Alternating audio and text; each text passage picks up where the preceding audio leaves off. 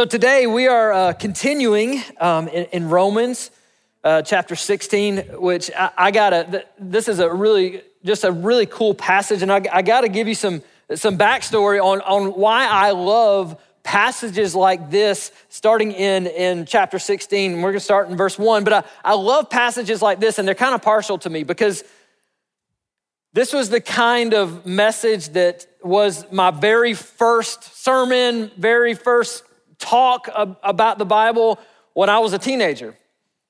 And I preached a similar passage to this, a little bit different. We're going to get in that in a little, but very similar to this. And man, I prepared so long for it, and I got up there and I was just ready to bring it, and it was gonna be so awesome. And I felt like I was up there for an eternity. And then when I got off, I mean, literally I'd been there for about 5 minutes. But I was so excited. So passages like this are really near and dear to my heart. And we're gonna pull out some things that a lot of times we skim over. When we get to sections in scripture where we encounter this kind of pattern. So if you've got your Bible today, go ahead and turn to Romans chapter 16. We're gonna start in verse 1, go through verse 16. As always, the scripture verses are gonna be on the screen for you to see. So if you don't have a Bible, that's all good. But I'm gonna read this to you. And I'm gonna read you some names of some people that Paul had relationships with. Verse 1, I commend to you our sister Phoebe, a servant of the church of Cenchreae, that you may welcome her in the Lord in a way worthy of the saints, and help her in whatever she may need from you, for she has been a patron of many and of myself as well. Greet Priscilla and Aquila, my fellow workers in Christ Jesus, who risked their necks for my life, to whom not only I give thanks, but all the churches of the Gentiles give thanks as well. Greet also the church in their house. Greet my beloved Epaenetus, who was the first convert to Christ in Asia. Greet Mary, who has worked hard for you. Greet Andronicus, and Junia, my kinsmen and my fellow prisoners. They are well known to the apostles, and they were in Christ before me. Greet Amplias, my beloved in the Lord. Greet Urbanus, our fellow worker in Christ, and my beloved Statius. Greet Empolitus, who is approved in Christ. Greet those who belong to the house of Astrobulus. Greet my kinsman Herodian. Greet those in the Lord who belong to the family of Narcissus. Greet those workers in the Lord, Tryphaena and Tryphosa. Greet the beloved Persis, who has worked hard in the Lord. Greet Rufus, chosen in the Lord, also his mother, who has been a mother for me as well. Greet Asyncretus, Phlegon, Hermes, Patrobus, Hermias, and the brothers who are with them. Greet Philologus, Julia, Nereus, and his sister, Amplias,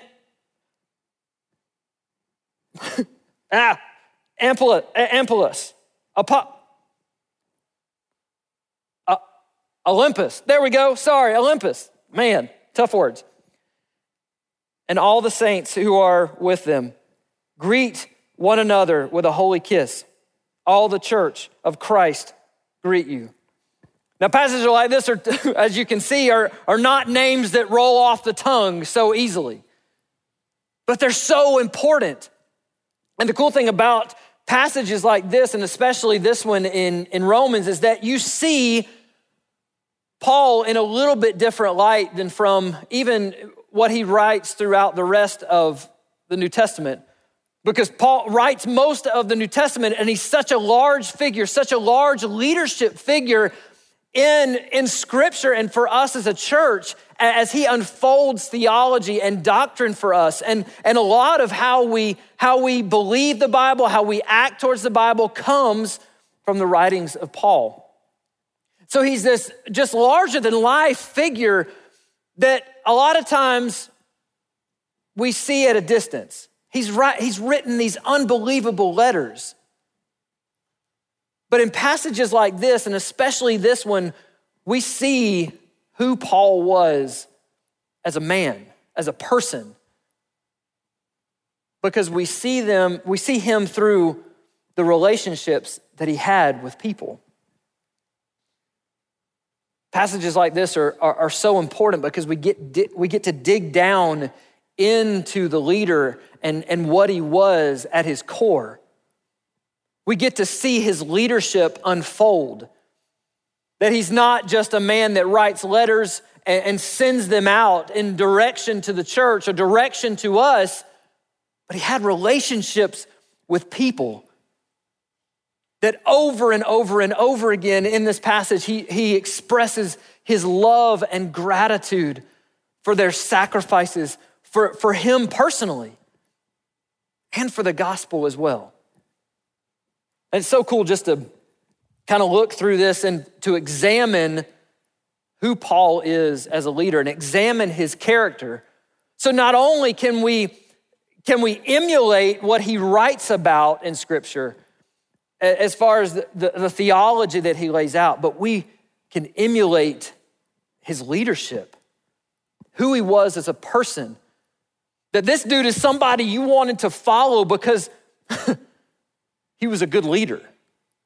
He led people really well. He led them in relationship. He led them in purpose. He showed them exactly who Christ was and how he lived his daily life, even though he would say that I'm the chief of sinners. But also that he would follow Christ and you could follow him.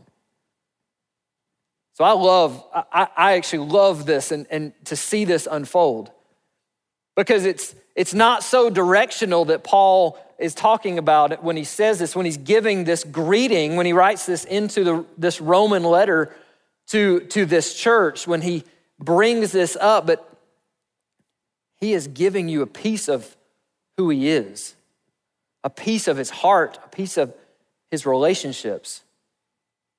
And you see him as a man, as a human that relies on the people around him to further the gospel. And you see this a lot in Scripture. This happens so many times throughout Scripture in the Old Testament. You see this as it lays out even, lineage of kings. You see just lineage of different people in Scripture and where they came from. You see, in First Chronicles how the lineage lays out. Even the very first book of the Bible in Matthew, book of the New Testament. In Matthew, you see a list of names. And the list of names is the lineage of Christ, where he came from. And so many times I know that when we read through Scripture, and I know that we read through the whole Bible as a church, when you get to these parts, you almost kind of skim over them. And I'm gonna tell you just from a study standpoint, when you get to passages like this in Scripture, don't pass over them. Don't pass over them. Struggle through the names. Just like I did just a second ago. Struggle through the names. Even though I've read them 1,000 times, they don't roll off your tongue. They're tough because they're not ordinary names that you and I would speak every day, but don't skip over them because of that. Struggle through them. And I would even say, maybe take another step and say, who were these people? Go online.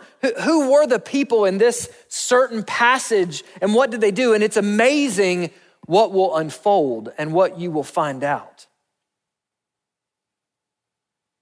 My first message that I ever spoke was on the first chapter of Matthew, the lineage of Jesus, and the importance of those individuals in that list were that they were sinners.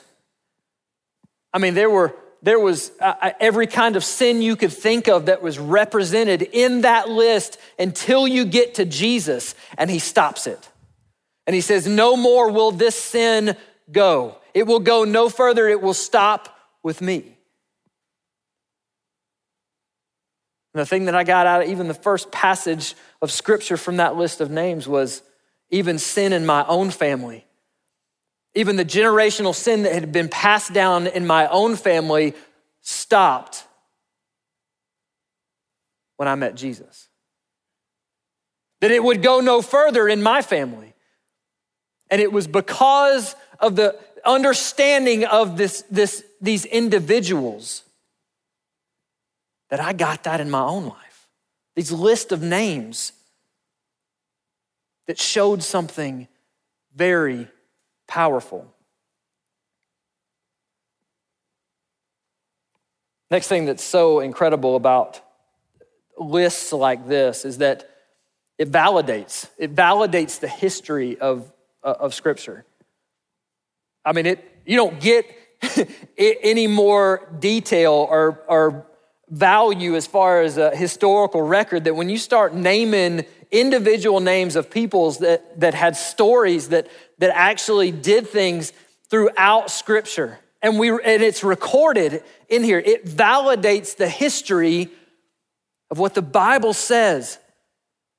And that becomes really powerful because it becomes, instead of being an abstract piece of literature, it becomes very real, very personal, because the history is laid out in the lives of those in these lists.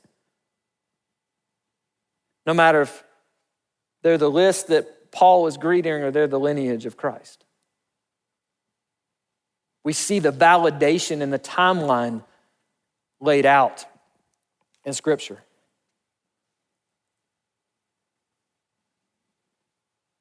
It also humanizes. It humanizes the Word of God. Because we know that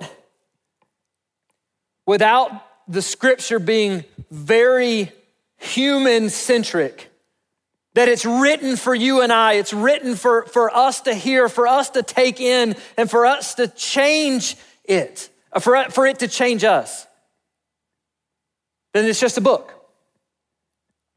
If it's not that, then it's just a book. But when we describe Scripture, we have to understand that it is a living document.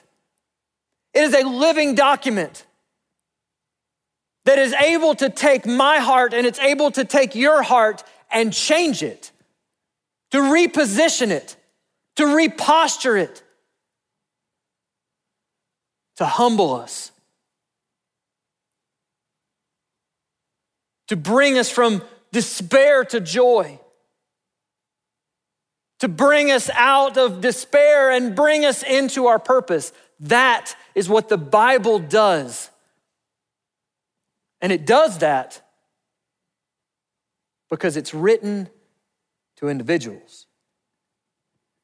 It's written about individuals. And the cool thing is that Paul understood this. Paul understood that God cares about individuals. And that's why Paul included this list in this letter to the Romans, is because Paul understood that God cared about individuals, and so he cared about individuals. So many times I think that, and rightly so, God is a big God. He's the God of the universe. He's the God that spoke everything into his existence with his words. He's the God that works through nations. But he's also the God that works through churches like ours, that are made up of families like yours, that are represented in the individuals that sit around your dinner table, that sit around your living room, that sit around in your groups. And it's those individuals that Scripture is specifically addressing with the good news of the gospel. Because he is a very personal God, even down to the smallest, minute detail of who you are, who I am. God cares about those things. Even to the point of things that we don't even think about. Down to the smallest detail of who I am and who you are. Down to the smallest atom that make up our existence, our physical existence. And you know what? Even beyond. God cares about the details. He cares about us as individuals. He cares about what we do right and what we do wrong. He cares about our story. He cares about our hurts and he cares about our struggles. He cares about our celebrations. Those things matter to him. He is not separated from them. He is not shut off from them. Those things matter to him. Every single one of them. There's not one minute detail in your individual life, in my individual life, that God does not care about.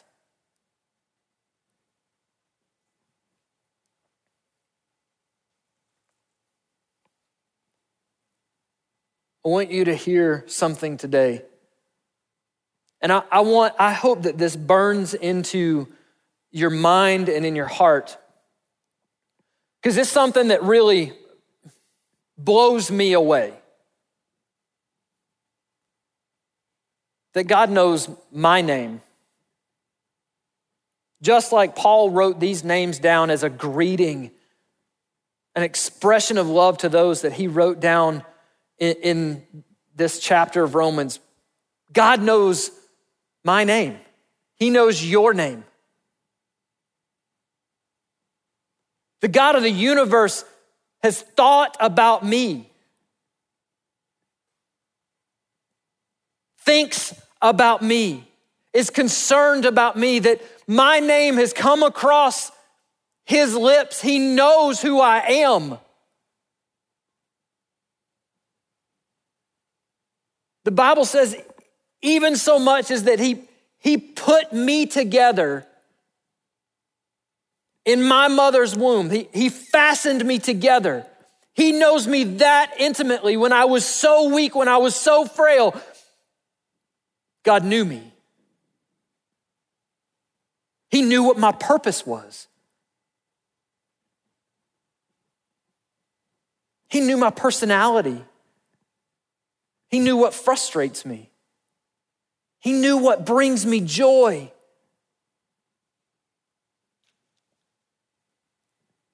God knows me. God knows you.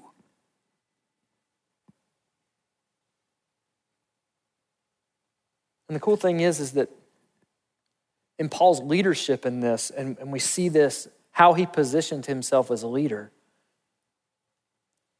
is that he demonstrates that in how he brings up these individual names. He talks about them. He expresses affection and love towards them. The other thing that we see that Paul reveals in this list is that the church is not all about him, which just makes you have to love him as a leader. He takes an opportunity. Did he have to do this? No. If we were reading through the book of Romans and we didn't ever come to this list of people, would you and I be like, well, where's a list of people? No.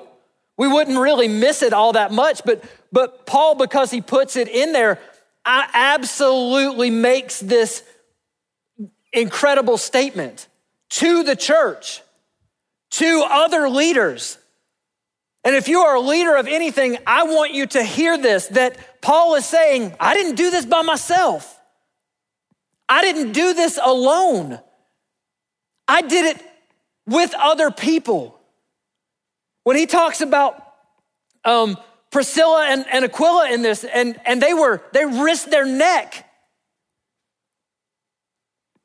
They risked their life for Paul.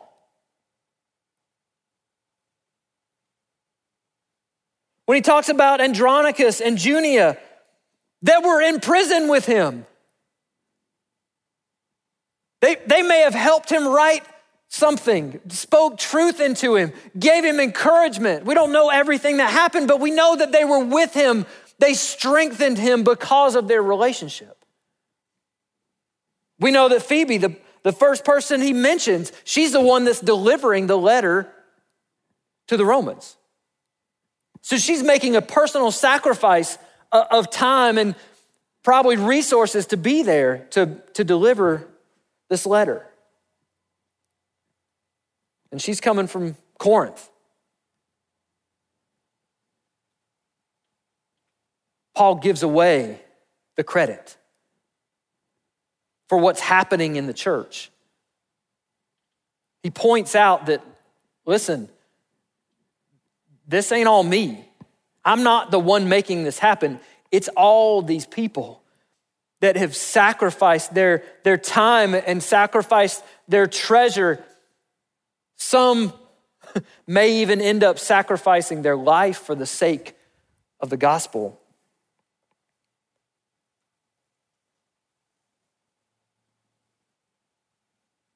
The success of the church is accomplished as a team, not just a few superstars.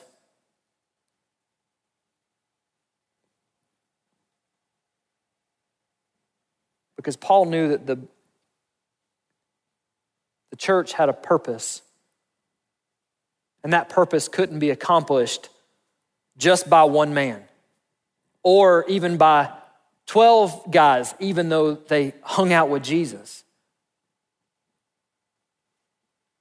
But he knew that individuals had to be added to the army, had to be added to the team for the truth of the gospel to continue to spread over the entire earth.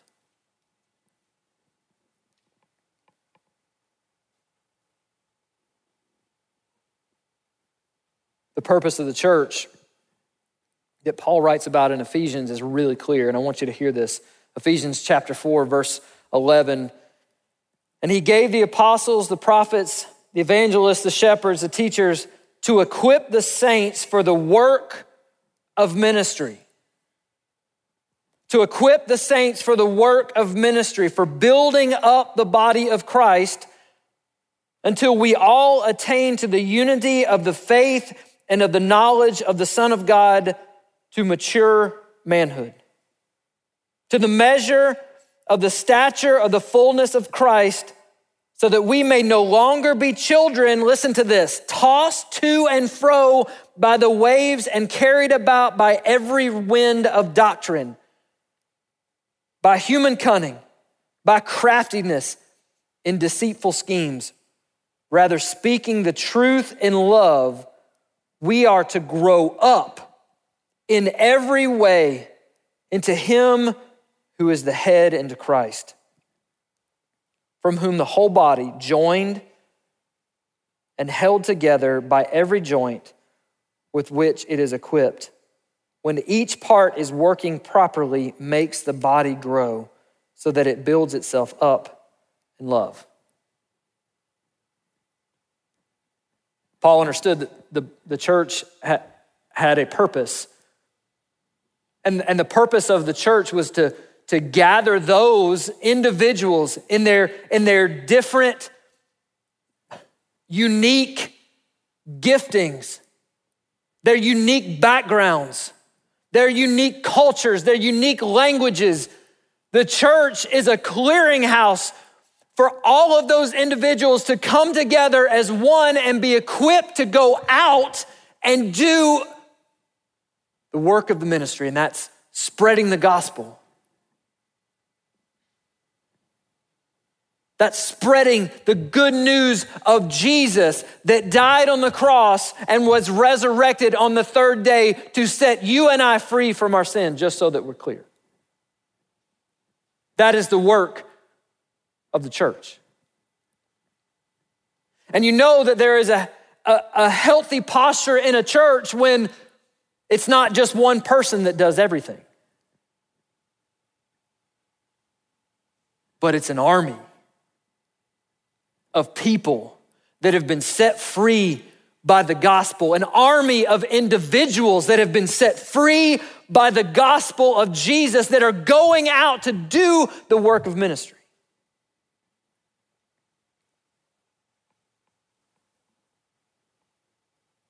And the last part, he says that it builds, the body grows so that it builds itself up in love. Builds itself up in love. So how do we, as individuals, how do we get stronger? How do we get better at doing ministry? How do we get more efficient? Because if we look around, we'll say, man, I feel like we might be losing some ground here. I feel like we might be losing some ground, especially if you look at all that's going on in the world. And I would say, it's not that we're losing ground, but we are in a battle. It's not so easy sometimes. But can I tell you, right now, where we sit as believers that know the truth of the gospel, we have an opportunity.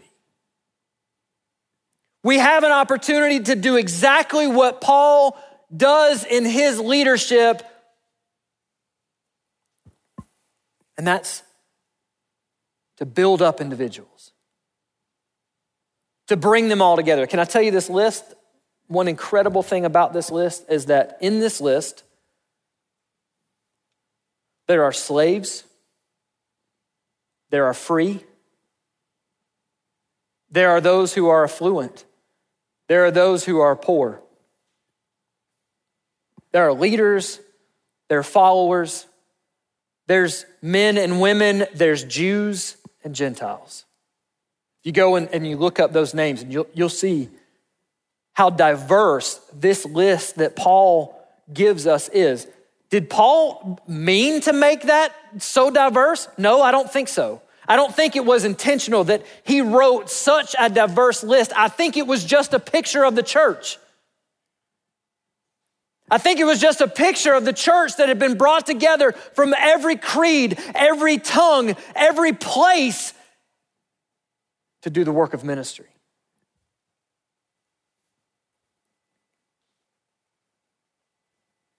But the thing that made them so powerful is that they were unique, but united. They were unique, but united.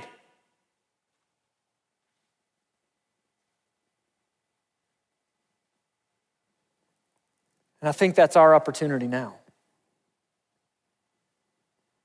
Is that the church positions itself to celebrate our differences, to celebrate our uniqueness, no matter what that is. No matter what that is, that we celebrate our uniqueness and our talents. We don't say, well, you have to look like me, you have to talk like me, you have to act like me, you have to say everything that I say, you have to dress like me. But we celebrate how God has made us just an unbelievable tapestry, and he puts us together as a masterpiece of art, of different colors, of different sounds, of different thoughts, of different ideas. But the one thing that we can come to, the one thing that we can run to and unite under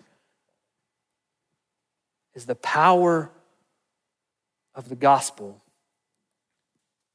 and the love that Christ has given us. There's only one force in the world that does that, and Paul mentioned that in Ephesians,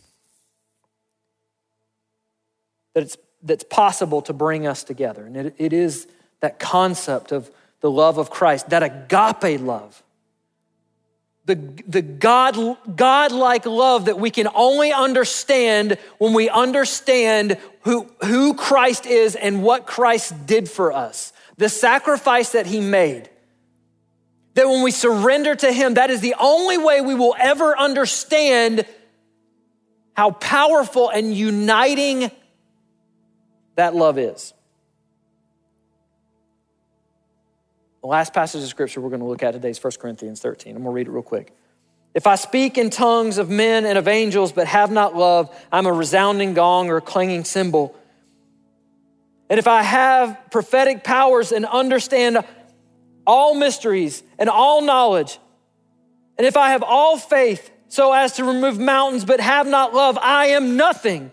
But if I give away all I have, and if I deliver up my body to be burned, but have not love, I am nothing. Love is patient. Love is kind. Love does not envy or boast. It is not arrogant or rude. It does not insist on its own way. It is not irritable or resentful. It does not rejoice in wrongdoing, but rejoices in the truth. Love bears all things, believes all things, hopes all things, and endures all things. The last thing that Paul says is the most powerful thing in this passage that wraps this whole thing up. In verse 16, he says, I want you to get this. Please pay attention. Greet one another with a holy kiss. All the churches of Christ greet you. Paul wraps this whole list of people up, this whole list of his friends, those that he leads, those he has relationships with, those he shed blood with, those he loves like brothers and sisters. He wraps it all up with this direct statement to the church. He's not greeting anymore, but he's giving a direct statement here. Greet one another with a holy kiss. Because I know we can talk about love and this concept of love conquers all, and love fixes everything. But you know what? Sometimes that just fizzles out real quick. Because can I tell you, a lot of times we don't really know what to do with that. We don't know where to go with that. Okay, I love people, cool. Paul, in this simple statement, gives us the action step. It gives us what unlocks the key to loving those around us. He says, greet one another with a holy kiss. He says, get close. Get close. Close enough to kiss somebody. That's how close we should get to people. Now, we're coronavirus. I get it. But go with me here. We should be close enough to people that we can show them affection. We should be close enough to people that we know their name, we know their background, we know what they struggle with. We should engage enough, we should be close enough to people that we could hear the faintest cry for help. We should be close enough to hear them whisper, I'm hurting. We should be close enough to hear their heartbeat and realize that they are flesh and blood just like we are.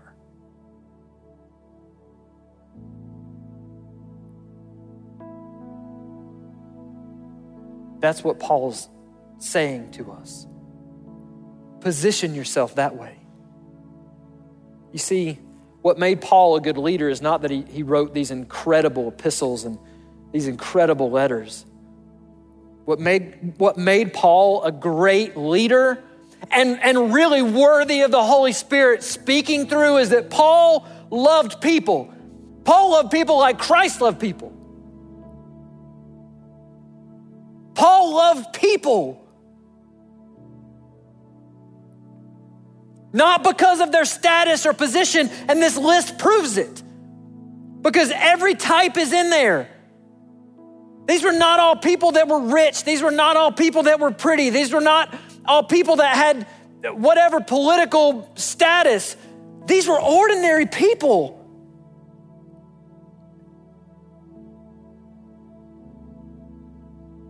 And Paul led them well because he loved them well. And he got close enough. He got close enough to pull them in, to whisper in their ear, I'm so grateful for you. I love you. One thing that I tell married couples all the time when I counsel with them, I'm even going through a premarital counseling with a couple right now, we had this same conversation. If you're in a fight with somebody, if you're in a disagreement with your husband or wife, specifically, if you know that you're about to have an argument, and listen, this is gonna change your marriage if this is you. If you're about to have an argument, tell your spouse, hey, we're gonna take 5 minutes, I'm gonna go make you a cup of coffee or I'm gonna get you something to drink and we're gonna go meet in the living room and we're gonna sit down. We're not gonna stand up, we're gonna sit down and we're gonna hold hands and we're gonna talk this out. Can I tell you, it's really hard to be angry when you're touching your spouse. It's really hard to be angry with them and continue in your anger if you're showing them affection. Now, I'm not perfect at this, and don't say that I'm not saying that I am, but I know the principle's true. Get close. Get close to those that you may disagree with. Don't keep them at a distance, maybe through a computer screen or maybe through a phone or through a text message. Don't keep them that far away. Get them closer.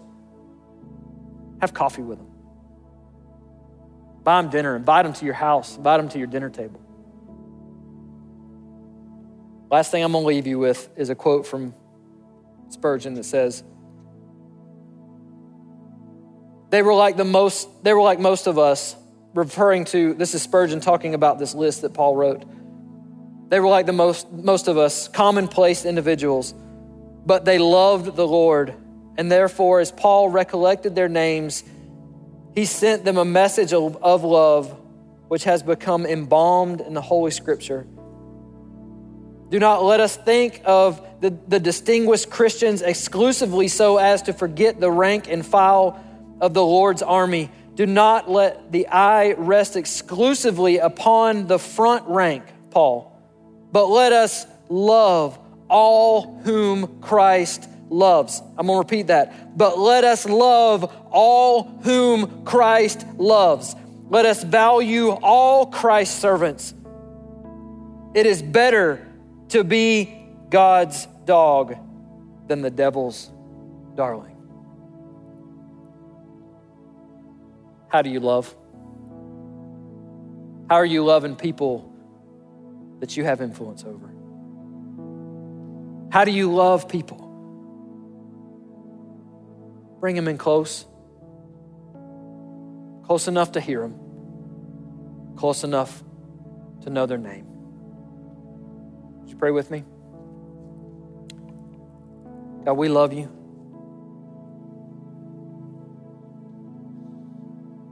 We know that you love us, God, but sometimes we're just not good at loving each other.